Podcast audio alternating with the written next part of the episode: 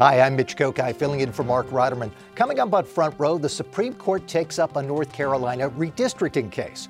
North Carolina's House and Senate choose leaders for the next legislative session, and new data on North Carolina students' reading skills. Next.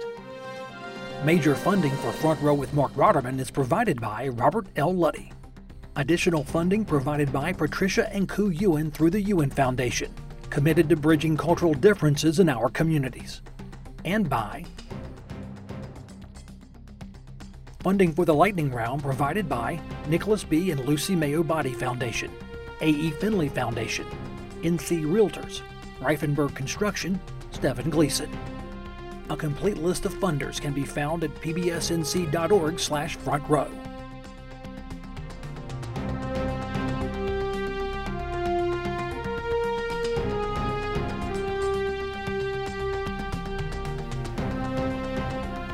Welcome back. Joining the conversation, Donna King with the Carolina Journal, Dawn Vaughan of the News and Observer, radio host Nick Craig, and Senator elect Mary Wills Bode. Thanks to everyone for joining us. We're going to start with a, a, major topic here. The U.S. Supreme Court hears oral arguments next week in a case that's called Moore v. Harper. It involves a dispute over North Carolina's congressional map. Republican legislative leaders want the Supreme Court to limit state courts' ability to throw out the legislature's maps but some observers fear a ruling favoring Republican legislators could open the door to legal mischief, including threats to future presidential elections. This is a big deal, Donna, it isn't is. it? It's a very big deal. Basically, the justices the, uh, at the High Court will decide if the state court has the authority to reject the maps drawn by the state legislature. And we're hearing a new term pop up uh, independent state legislature doctrine. So uh, we're hearing it a new term, but really it's been around since powdered wigs. It's been in the Constitution Article 1.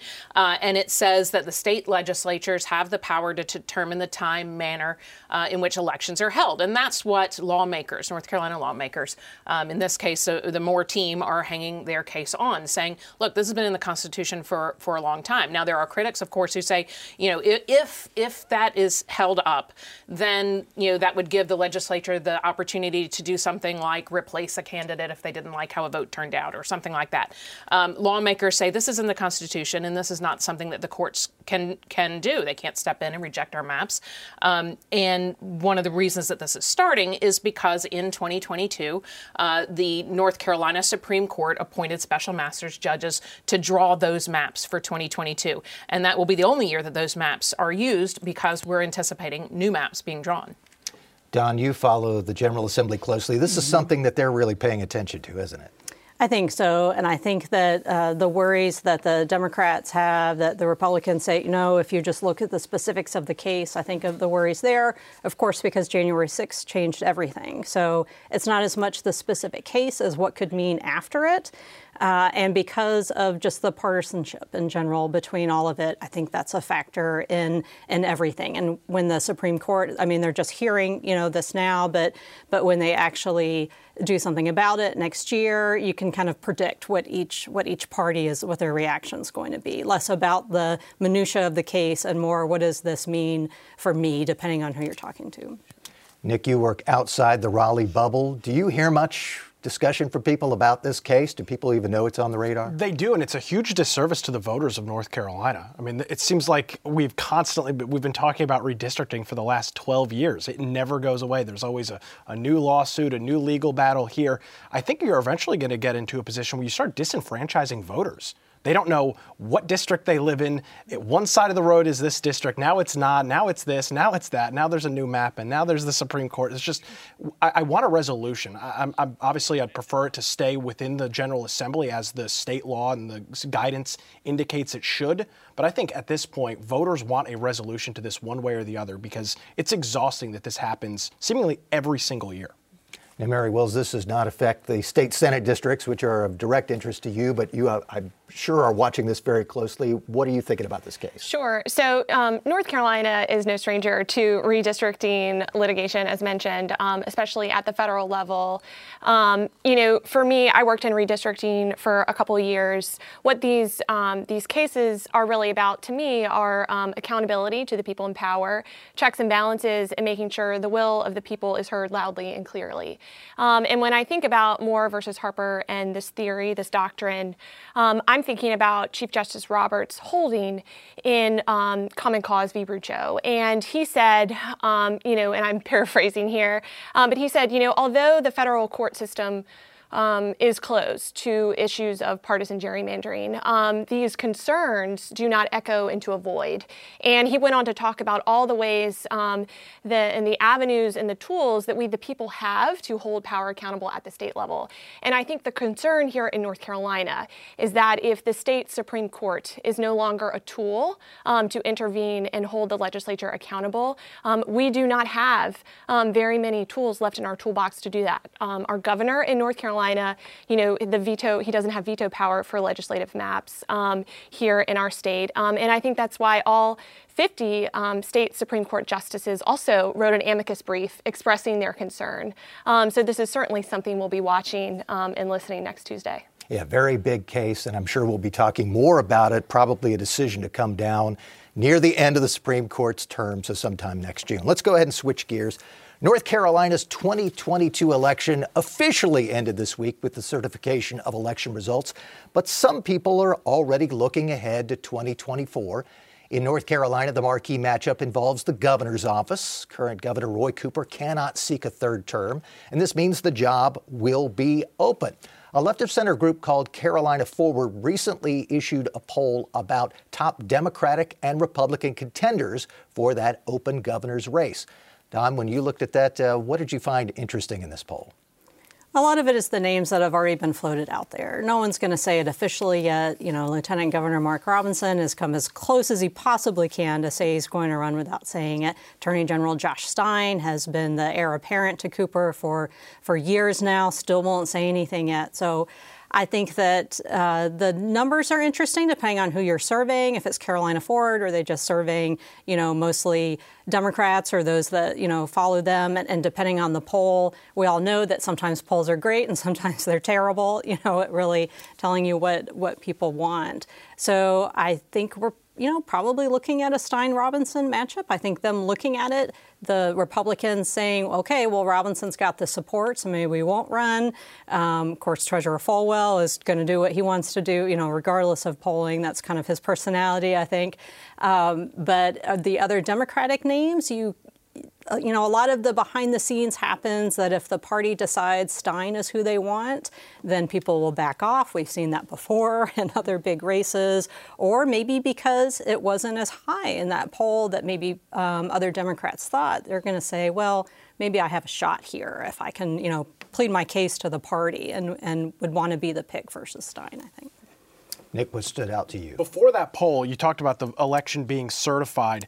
There are 200, uh, 2,655 precincts in the state of North Carolina. They're all independently operated by their county board of elections. There was only four precincts out of over 2,600 that had issues during the elections. That is a phenomenal number. I know there's questions about elections in other states, but here in North Carolina, our elections are run really, really well. So I'm glad that the certification is finally done and, and we can step aside that. The poll, what I found interesting on the Republican side of the aisle, Obviously, Mark Robinson leading that. But Thom Tillis had a surprising amount of support in rural areas, uh, uh, looking at the Carolina Forward poll. And why that's so interesting to me is that he's been getting a lot of flack from his own party as of late, even going back to the election during Cal Cunningham. There was a lot of people that did not want Thom Tillis to be, the, to be their senator. So I was surprised to see him like 10 or 12 percent in some rural areas. I thought that was surprising, uh, but obviously, still Mark Robinson having the, uh, the advantage there in very, very early early political polling.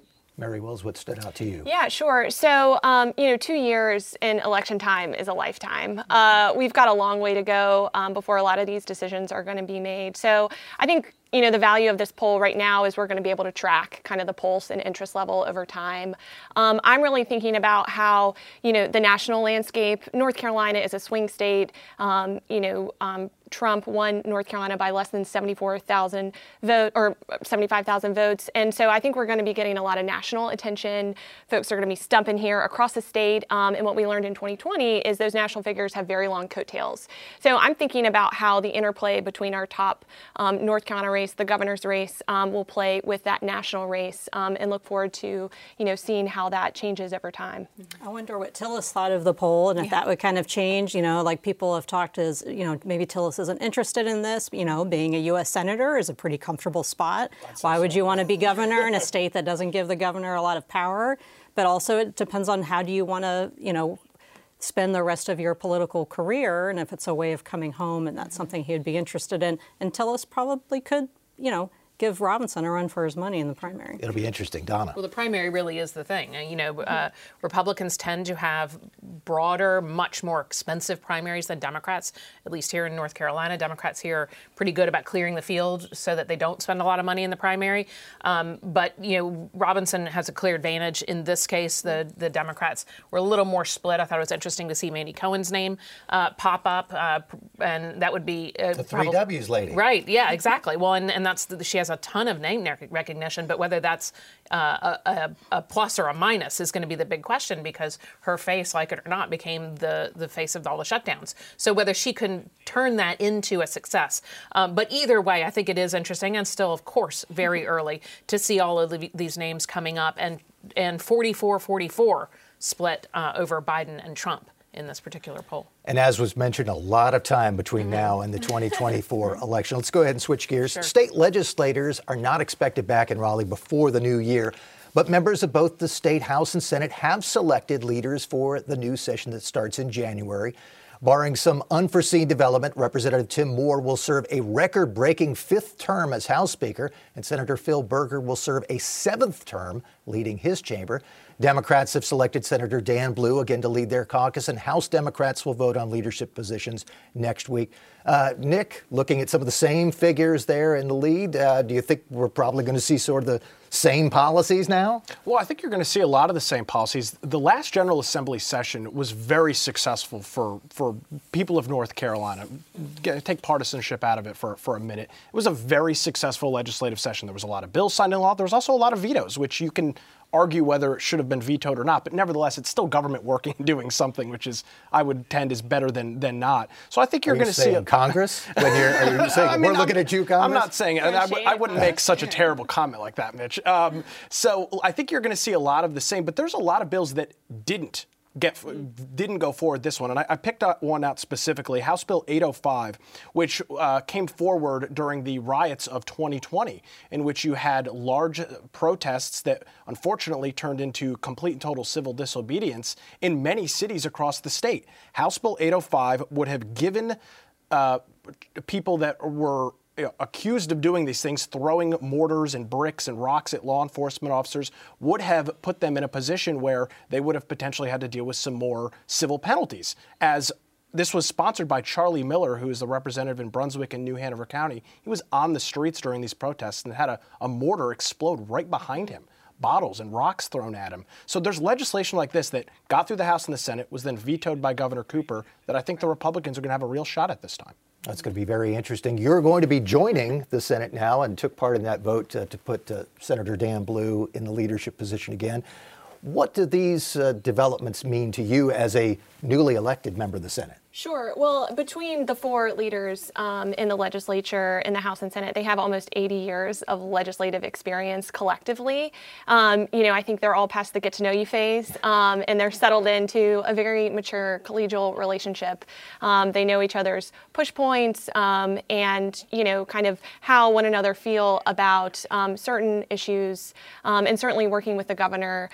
those, you know, that crew has a very, I think, uh, Senator Berger said a collegial, um, you know, working relationship, business-like relationship. So um, I think there are a lot of benefits to that. I think we're going to continue to see work get done on behalf of North Carolinians. That's what what what they expect um, and what our job is. And so, um, you know, you know, the only risk is that perhaps some of these um, issues have become entrenched um, and folks have staked out ground. but I think that each one of those leaders have said that they're going to keep an open mind and look forward to moving the ball forward and continuing the conversation on some of the things they didn't quite get over the finish line. Donna, what interested you? Uh, well, so one of the things is I like seeing uh, Senator Paul Newton come in as majority leader. I think that he really showed some leadership in the last in the last session. So he'll be taking uh, the helm of the caucus, the Republican caucus. Um, uh, the Senate Republicans have a supermajority. The House is one vote short of a supermajority on that side. Um, I think what we'll see is a continuation of a lot of what we've seen in the, since 2010 when Republicans took control of the chamber after Democrats had it for a century. I think we'll see a focus on keeping you know taxes low, maybe even lowering them further, accelerating those triggers. Perhaps we may see something like the Parents' Bill of Rights come back up, uh, particularly when we saw so many people either decide not to run again for school boards or you know seeing more conservatives added to some school boards. So I think we're seeing more of the same, but maybe an acceleration. Dawn, you work a, a lot at the General Assembly. Mm-hmm. I guess you don't really need to update the Rolodex much. there are some shifts. Uh, with majority leader, the first thing I thought about when Senator Newton got it was mm-hmm. taxes, because sure. if you've ever talked to him and mentioned taxes, his face lights up like a Christmas tree. And the Senate has more power this coming session, and I cover the budget, so of course taxes are part of that. And uh, Newton wants more tax cuts than the House. Berger wants more tax cuts than the House. So I feel like that, that is potentially something to watch this coming session. The other thing on the Senate Republican leadership side is that he replaced Kathy Harrington, who didn't run again. And another prominent uh, woman Republican senator, Deanna Ballard, lost her primary to Ralph Hise. So those are two senators that are high profile that aren't there anymore. So that's an update, you know, as far as who's there or not and the, the shifting leadership there. I assume that Robert Reives is going to be Democratic leader again. So a lot of it is more of the same. Yep, yep, very interesting. Of course, we'll be talking a lot about the legislature in the weeks to come. We'll switch gears now. This week offered another reminder that North Carolina still falls short when it comes to ensuring that public school students read proficiently by the end of third grade. It's a goal state lawmakers have been pursuing for the past decade at least, but a presentation to a legislative committee showed just 47% of third graders reaching that goal last year. One legislator even tried to pin state education officials down on a date when the state can expect proficiency to be 95% or more. As an incoming member of the legislature, I'm sure that number has to be disappointing. Sure. Um, you know, making sure our children in North Carolina are well educated is non negotiable. Um, and I think that is, you know, on both sides of the aisle, we all feel that way. One thing that I think is, is missing from the conversation a little bit is investing in early childhood education.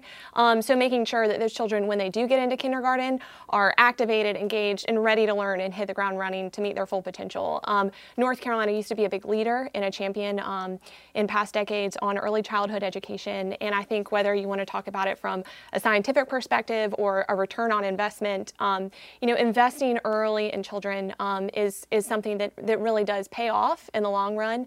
Um, so I would love to see the legislature focus on that to kind of help this process um, as we move forward. And I think also too, you know, um, many parents have had to leave the workforce uh, in the pandemic, and daycare and childcare infrastructure is broken. and so I think that could be a way to kind of to to help parents um, and also help children um, get in there um, and and really be ready um, when when they hit kindergarten. Sounds like you're ready to talk about that when you get to the uh, legislative building. Sure. Donna, your thoughts? Oh, I, I, completely agree. The poll out this week said that 64% of um, voters said that education is going to be a key issue when they walk into the, bowl, uh, the voting booth in 2024. And I don't think that's going to change between now and then, even though it is, you know, two years ahead.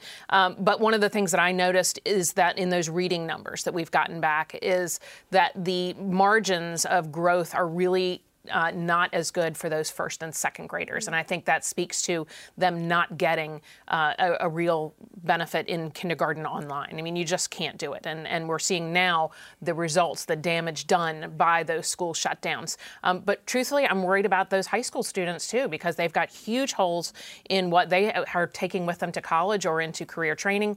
Uh, so I think across the board, we really need to be focused on that. And, and congratulations to the teachers in this, because this shows how how hard it is to bring these kids up to speed.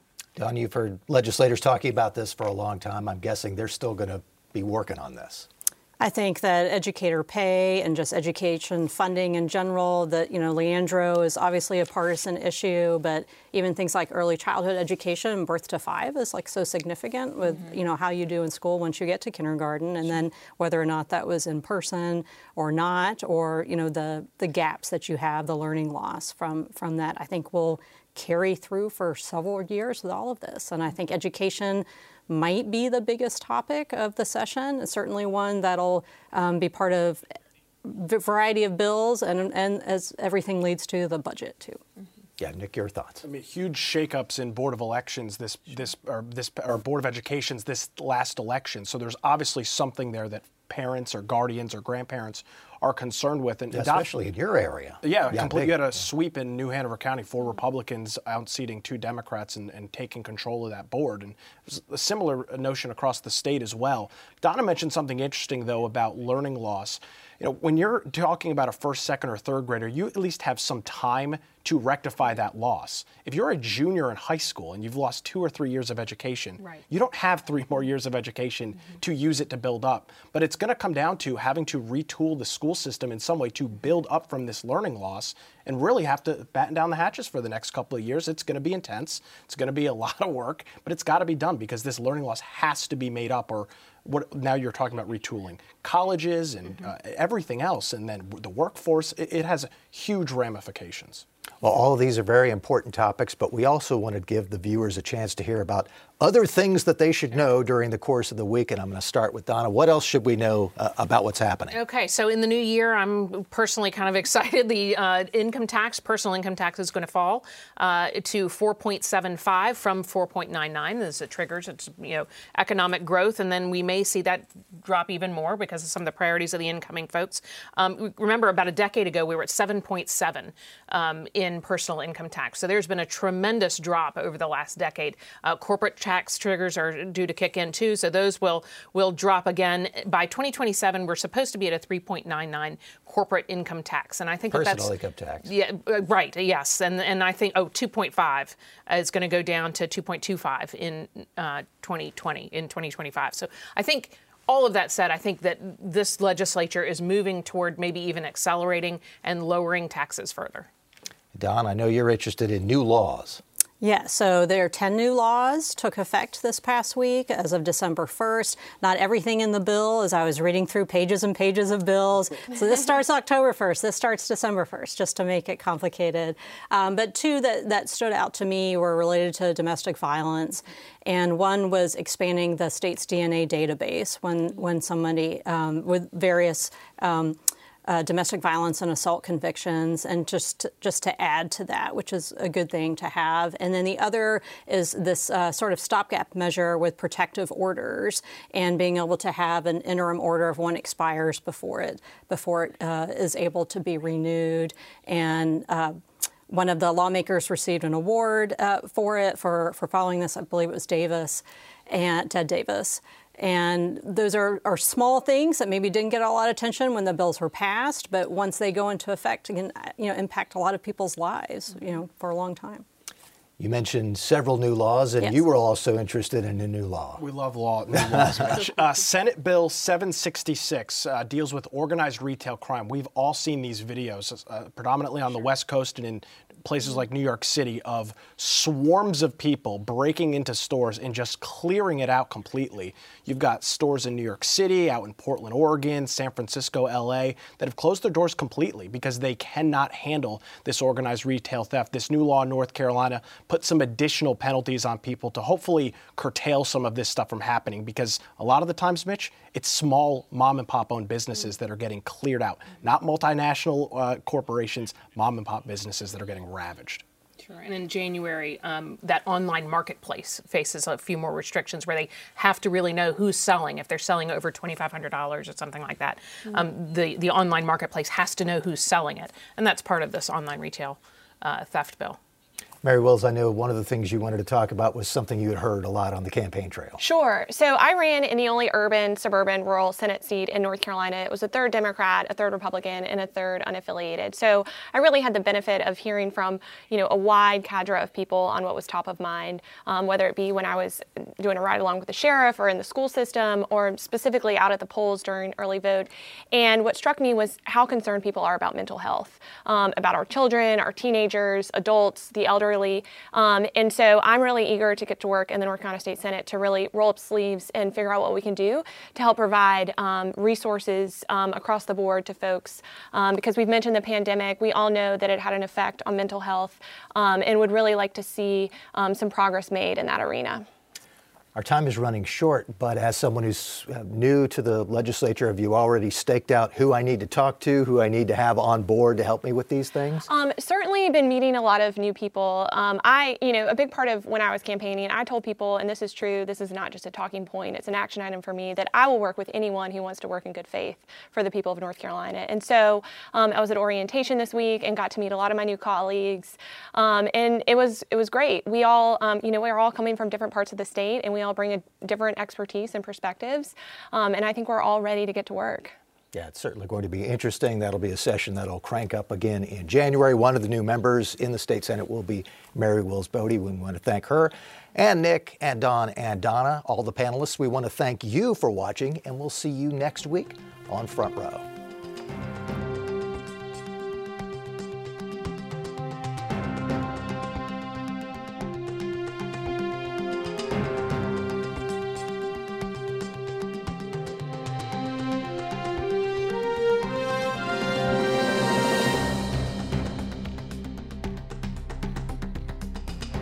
Major funding for Front Row with Marc Rotterman is provided by Robert L. Luddy.